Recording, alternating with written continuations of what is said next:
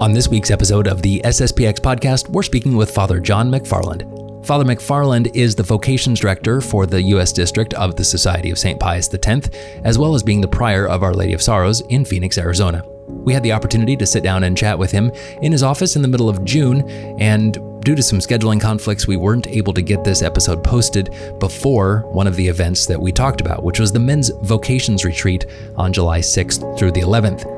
But the Women's Vocation Retreat is still upcoming on July the 20th, and regardless, we spoke about a lot more than just the Vocations Retreat. We talked about the concept of vocations in general, what his role is, how the U.S. District works with the seminary, St. Thomas Aquinas Seminary in Virginia, and much, much more. So if you are interested in vocations, have some questions about a vocation, or just are interested in the concept of the Catholic Church in general, this is an interview that you won't want to miss.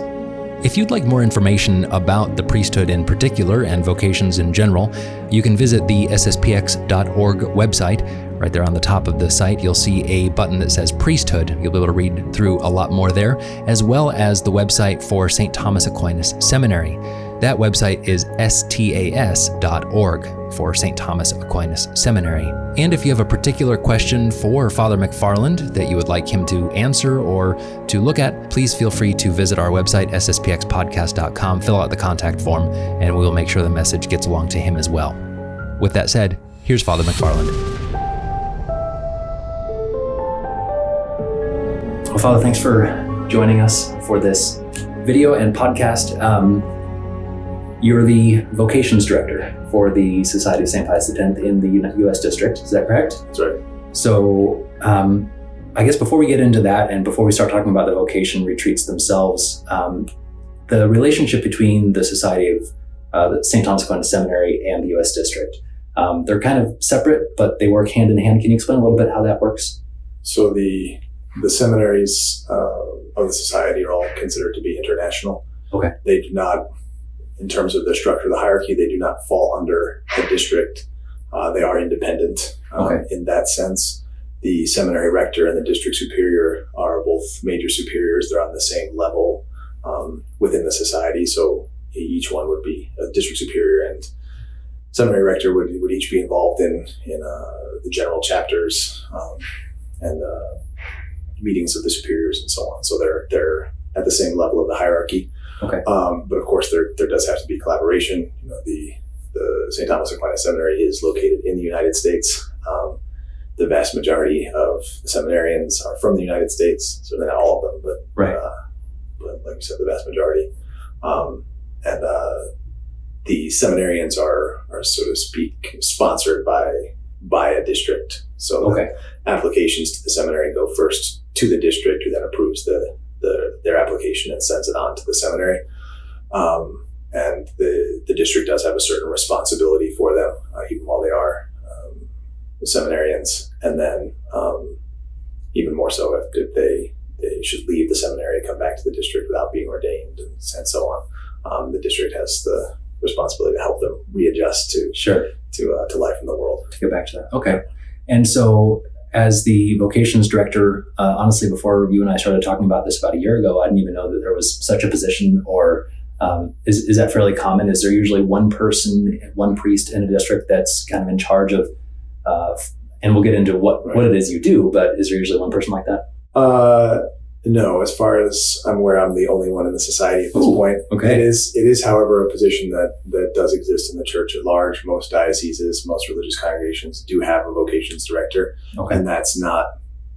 It's, I mean, it's relatively modern, but it's certainly something that existed throughout the 20th century. Sure. Um, just to have somebody in charge of looking after this process and helping these these young people to get where they need to be. Okay. So, what do you do? What does a vocations director do? Is it about uh, fostering vocations? Is it about, like you said, kind of helping people adjust as they come back from the seminary if they find that that wasn't their, you know, their vocation? You know, what is it that you do? um, all of those things. In fact, so um, certainly just trying to to promote um, vocations in general, um, to encourage the, the faithful at large to to pray for the intention to um, you know, to contribute to the, uh, monetarily to the to the process and so on to to get more and more young people thinking about it um, to help those people who are thinking about it to, to take the necessary steps and I think that's that's a big part of it.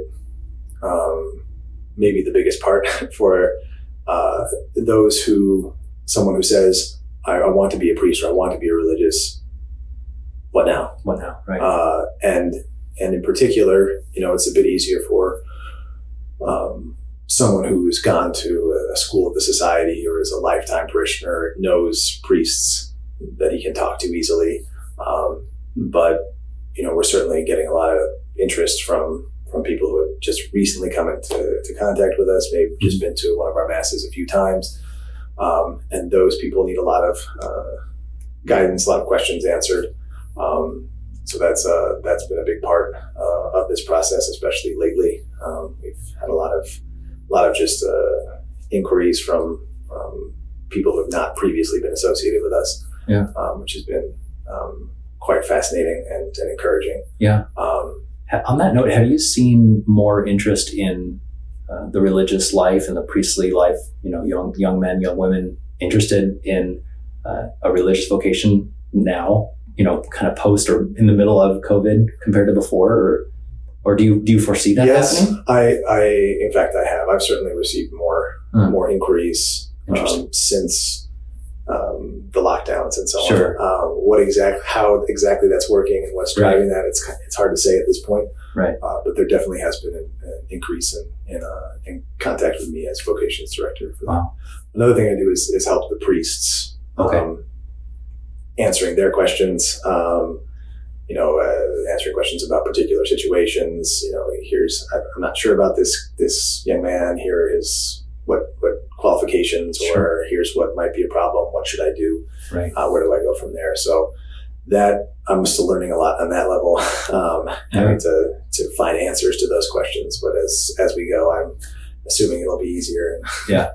So why did you did you did you ask to be put in this position, or did did Father Wegner, Father Le Roux offer it to you? I mean, obviously you, you have a passion for for vocations. That's something that you you know here at Our Lady of Sorrows you speak about it a lot. Um, not too much. It's good. um, but uh, is that something that you know was kind of put on you, or something you asked for? Or?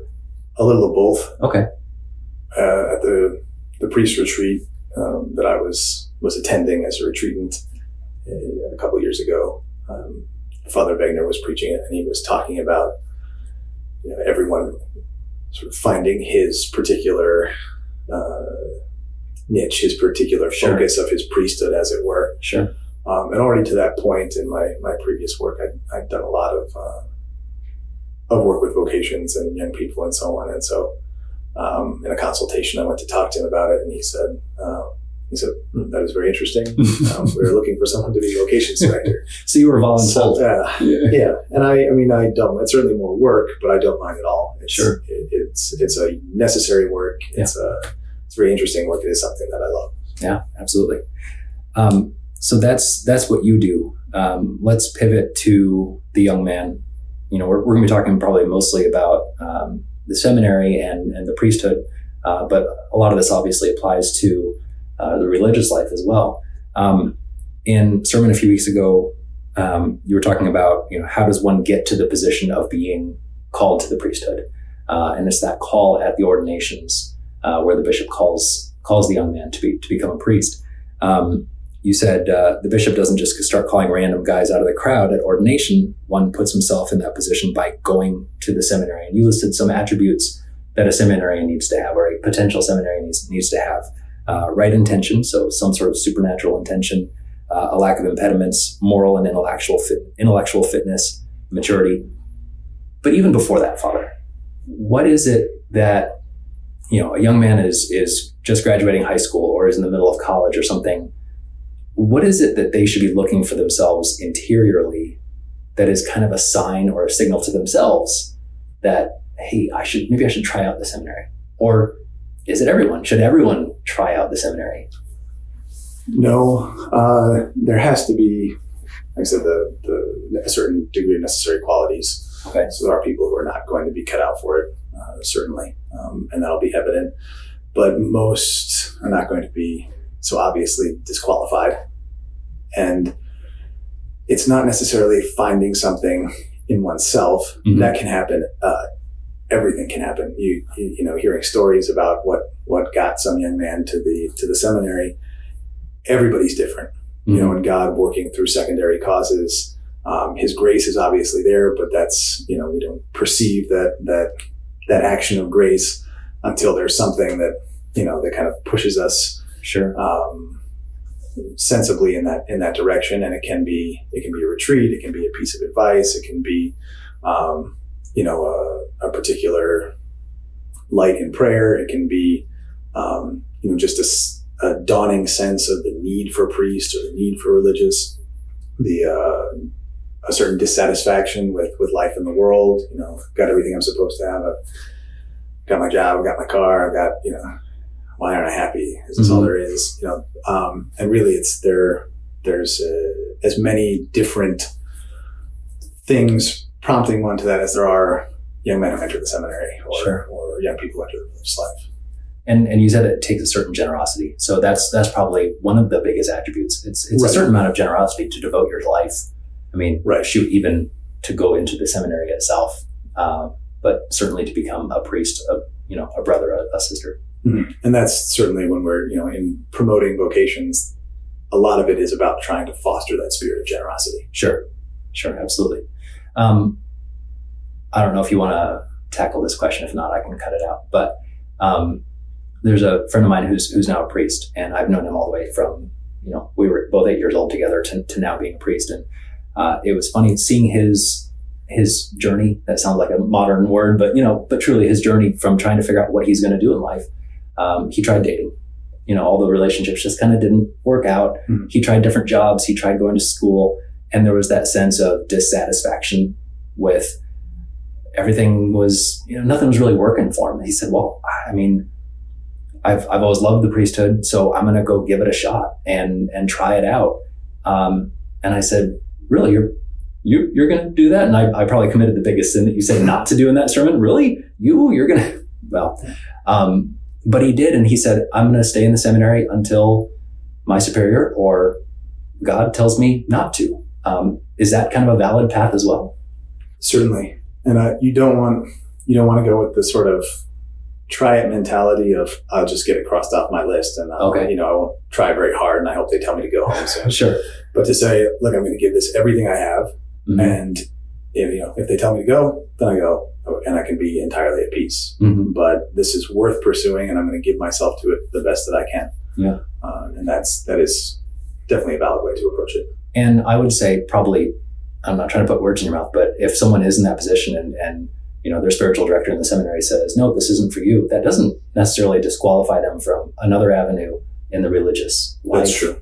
That's true. Unless there unless there's some canonical impediment, Sure. then one is free to to to try elsewhere. Sure. Uh, but can still make that effort to give his life to God. On that note, it's it's interesting because we're living in 2020. Um, 60, 70, 80, 100 years ago, there were many different religious orders. Right. you could become a Jesuit, you could become a diocesan priest, you could become a Benedictine. There's now for young men in America really three options that, that exist. There's the SSPX brothers, there's the SSPX priests, and Benedictines down in New Mexico. This is maybe looking at it in a pessimistic way, but do you think vocations are being lost in a sense because we don't have that many options anymore? Well, I think that we have to account for God's providence as well. Sure. So he's you know he's not going to be. Uh, he knows that this this situation would happen, and so uh, you know, the graces are going to be there for for young men in those to give themselves in large numbers if they're generous, if they're corresponding with that grace Sure, to those three options. sure. and certainly at the at the beginning of the church, um, there weren't a lot of options. There weren't- yeah, that's fair. So That's fair. Um, on that note, I just received an email from uh, a father of a of a young lady who made her perpetual vows uh, in the Consoling Sisters of the Sacred Heart in Italy. Mhm. Um, so Sister Maria Elisabetta de Bambino Gesù. I'm butchering the name, but uh, two Americans, two American young ladies, um, made their perpetual vows in the it's first vows actually. oh, first vows Yep. This, Okay. This morning. Yep. this morning, uh, and then uh, four more young ladies in the convent, three of them uh, from America as well, made their uh, postulants or took the habit, Took the habit. Yep. took the habit this morning. Um, when you're talking with a young man and a, or a young lady, um, and they say, "I would like to devote my life to God," help me figure out what to do. Um, do you kind of help them figure out, you know, I'm maybe you should go to the Consoling Sisters of the Sacred Heart. Maybe you should go to the SSPX Sisters. Maybe you should be a Carmelite. Do you kind of help them figure it out, or is there some sort of special um, attribute that kind of helps you lead them to the right place? Or it really depends very much on uh, certain aptitudes, especially if they're if they are interested in the in the contemplative life. Mm. Um, for uh, for young ladies, those contemplative congregations like the Carmelites are uh, not for everyone. Mm-hmm. And there's certainly a, a great appeal you know, to them, especially if you know they've read Saint Teresa, the Child of Jesus, and they they're drawn by that spirituality. But sure. it, it does take a tremendous balance to live that that uh, that cloistered life. Uh, and so there's there's that as a question. But then beyond that, it's really a lot about just what what is their attraction. Mm-hmm. You know, in terms of, of thinking about the religious life, what is that they they really want to do? Mm-hmm. Uh, it can be a question of you know an attraction to say Carmelite spirituality or attraction to the devotion to the to the Sacred Heart, or they want to be they want to be a teacher or or um, to work uh, in a more nursing type of capacity, uh, and then you know to steer them in the direction of those congregations that do those different kinds of work sometimes really it's they visit a place and they just like it. Yeah, sure. that it sure. feels like home to them. That there's a there's a welcoming family atmosphere, right. uh, and they seem to fit in, and that that is very often the deciding factor. And that that wouldn't be really selfish. I mean, that's probably something that, that many of us think of. Well, we need to not be selfish, but you also have to be happy in a certain sense. You right. have to be satisfied in, in the life you're. Otherwise, you're going to do a bad job right and if it, if it seems to, to work for you sure. you know you can even think of it like like getting married you know sure. you're not just i've got my list of qualifications for a spouse you meet them we should get married you know mm-hmm. there's there there is that that personal side of it that, sure. that interaction do we do we work together right uh, and i think that that also does play a role in, in, in questions of the religious life very good well, let's move on to the vocations retreat. Uh, we have two vocations retreats coming up this summer. Um, and one for one for ladies here in Phoenix, and one for young men. That's up at the uh, uh, Holy Angels Novitiate uh, up in Winona. Is that correct? That's correct. Right. Okay.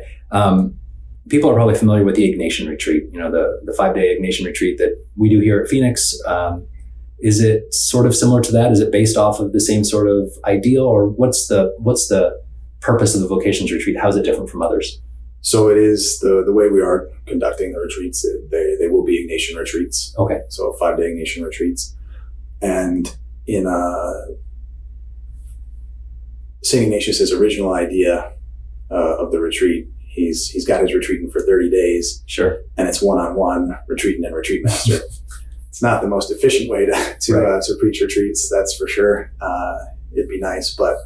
Um, and so to be able to focus the retreat a bit more, it helps to, to, to narrow it down so that you have these people who are at the same place in their life mm-hmm. effectively. Mm-hmm. Your typical five day Ignatian retreat, uh, you've got a huge range of, of ages and backgrounds and, and where they are in their lives. We had one retreat last year where we had uh, an 18 year old young man and an 87 year old.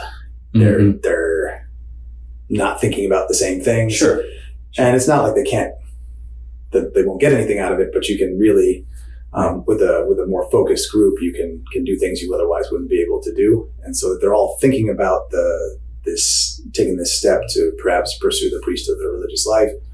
We focus very much on on Saint Ignatius's choice of a way of life. Mm-hmm. Is kind of the the the the big moment, if you will, of the of, of the whole retreat. So to get them thinking in that mindset early on and, uh, and using the, the meditations, you know, St. Ignatius is 30 days, we cram it into five. So there's lots of stuff you have to leave out. Right.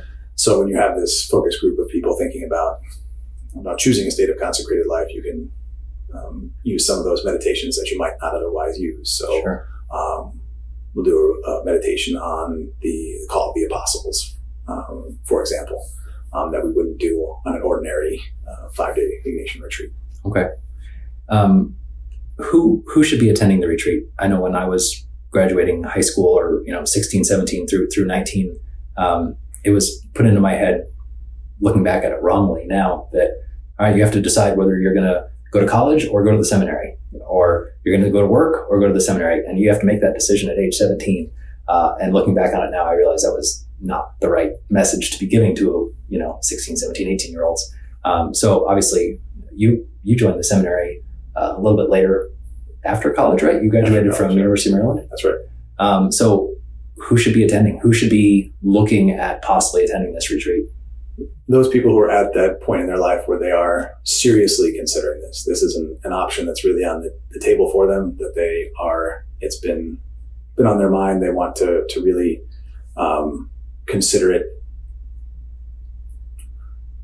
You know, with that that spirit of generosity, with uh, you know, with a degree of seriousness, it's it's got to be more than just well, maybe you know, um, Right. but uh, but beyond that, there aren't too many restrictions. I would say on who can attend. Um, obviously, you have to be free to choose the priesthood of the religious life. Sure. If you're already married or have impediments uh, of other sorts, then it wouldn't be for you. There goes my deposit. Great, thanks. All right. Um, so, do you want? I mean, do you want a lot of people to come? I mean, obviously, you you, you do in a sense. You Yes. want many many Yes. vocations, but um, if someone's like, well, I, I might be. I don't know. I'm just kind of trying, just kind of starting to think about it. Mhm. Do you want that kind of person to come to the retreat, or someone who's really more seriously thinking Right. about it? It's not going to hurt Okay. the uh, the person in that the, that first um, sort Sure. that uh, um, and I think it, it can be an opportunity to, to become you know more serious about it but uh, but yeah it does have to have to be a real option you know because if you're if you're just there to to make mom happy or Right. whatever then that's that's the candidate that I don't want that's Right. the one that's not not likely to bear fruit Absolutely. Um, you you want people to consider the the priesthood, you know, the, the religious life, the consecrated life. Um, are there other benefits to, to going on this retreat? I mean, if if let's say I were able to go um, and didn't have the impediments, uh, and I went and decided not to become a priest or a brother, I'd be getting something out of it, right? certainly and not just having arrived at that decision which is you know can be helpful too Sure. uh, but also it's uh, the benefits of any five day Ignatian retreat you Right. have. You're spending that time in, in that close contact with our Lord in, in silence, uh, thinking about Him, getting more serious about uh, about your Catholic life. And I think even for those who, who decide not to, to pursue it, it can also help to deepen their appreciation um, for the priesthood and the religious life, uh, to be supporters of it for the future, for their own children if they get married and have kids, and so on. Right, absolutely. You know, it's it's it's funny that as I've worked more with the Society of St. Pius X over the years, um, I've gained a deeper appreciation for the priesthood, and I'm not just sitting here saying this because I'm in front of you, um, but I, I wish more people understood the importance of it.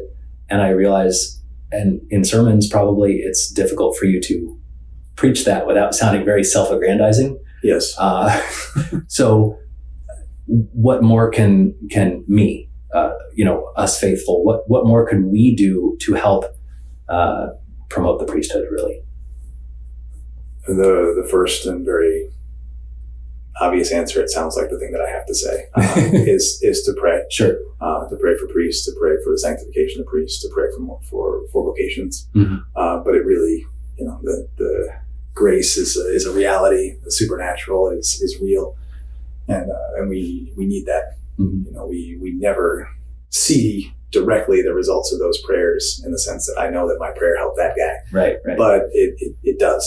Uh, you know, there are any number of young men who uh, who make it to the priesthood uh, who seemed like long shots or almost backed out at a certain Yeah. point, and you know what got them there to a large extent it was it was the the prayers of, of the faithful. absolutely. And as far as this vocations retreat itself, um, can people sponsor someone? Can people help? You know, to send someone. There's probably a cost. I think it's two hundred dollars or something to go on this retreat. Uh, I think it's two fifty for Winona and three hundred here. Three hundred here. Okay. Well, we'll have the details in the in the descriptions here. But uh, if someone wants to to help support this type of you know vocations retreat or, or fostering vocations, that's possible for them to do as well. Certainly, we could absolutely make that happen. You're not going to say no to that. We're not going to turn down people trying to pay for retreats. okay. Um, just kind of one one more thing as as we close here. Um, there was a part of your sermon that you gave a few weeks ago, and you're probably going to start sweating when I say this because I'm quoting you.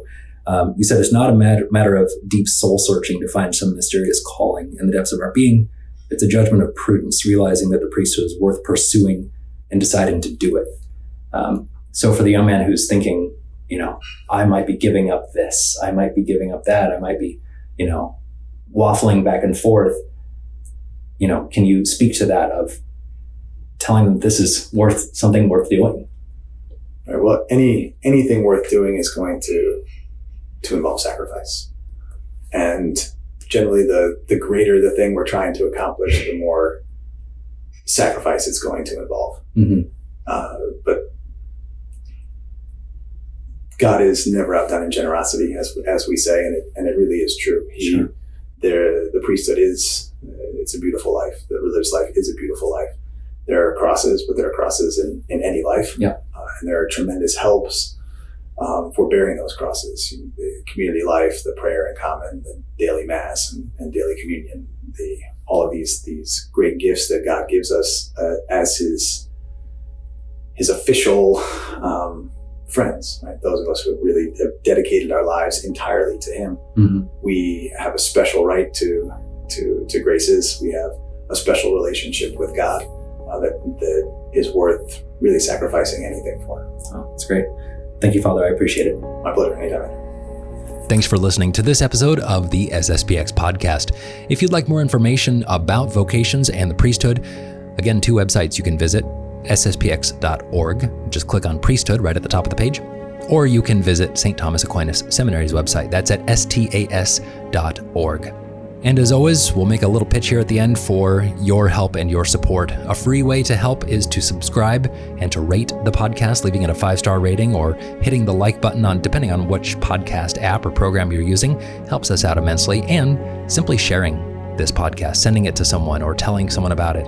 Uh, the more that people see it, the more this will pop up in recommendations for people who may be interested in this sort of thing. So that is really the best way uh, for you to help spread this apostolate.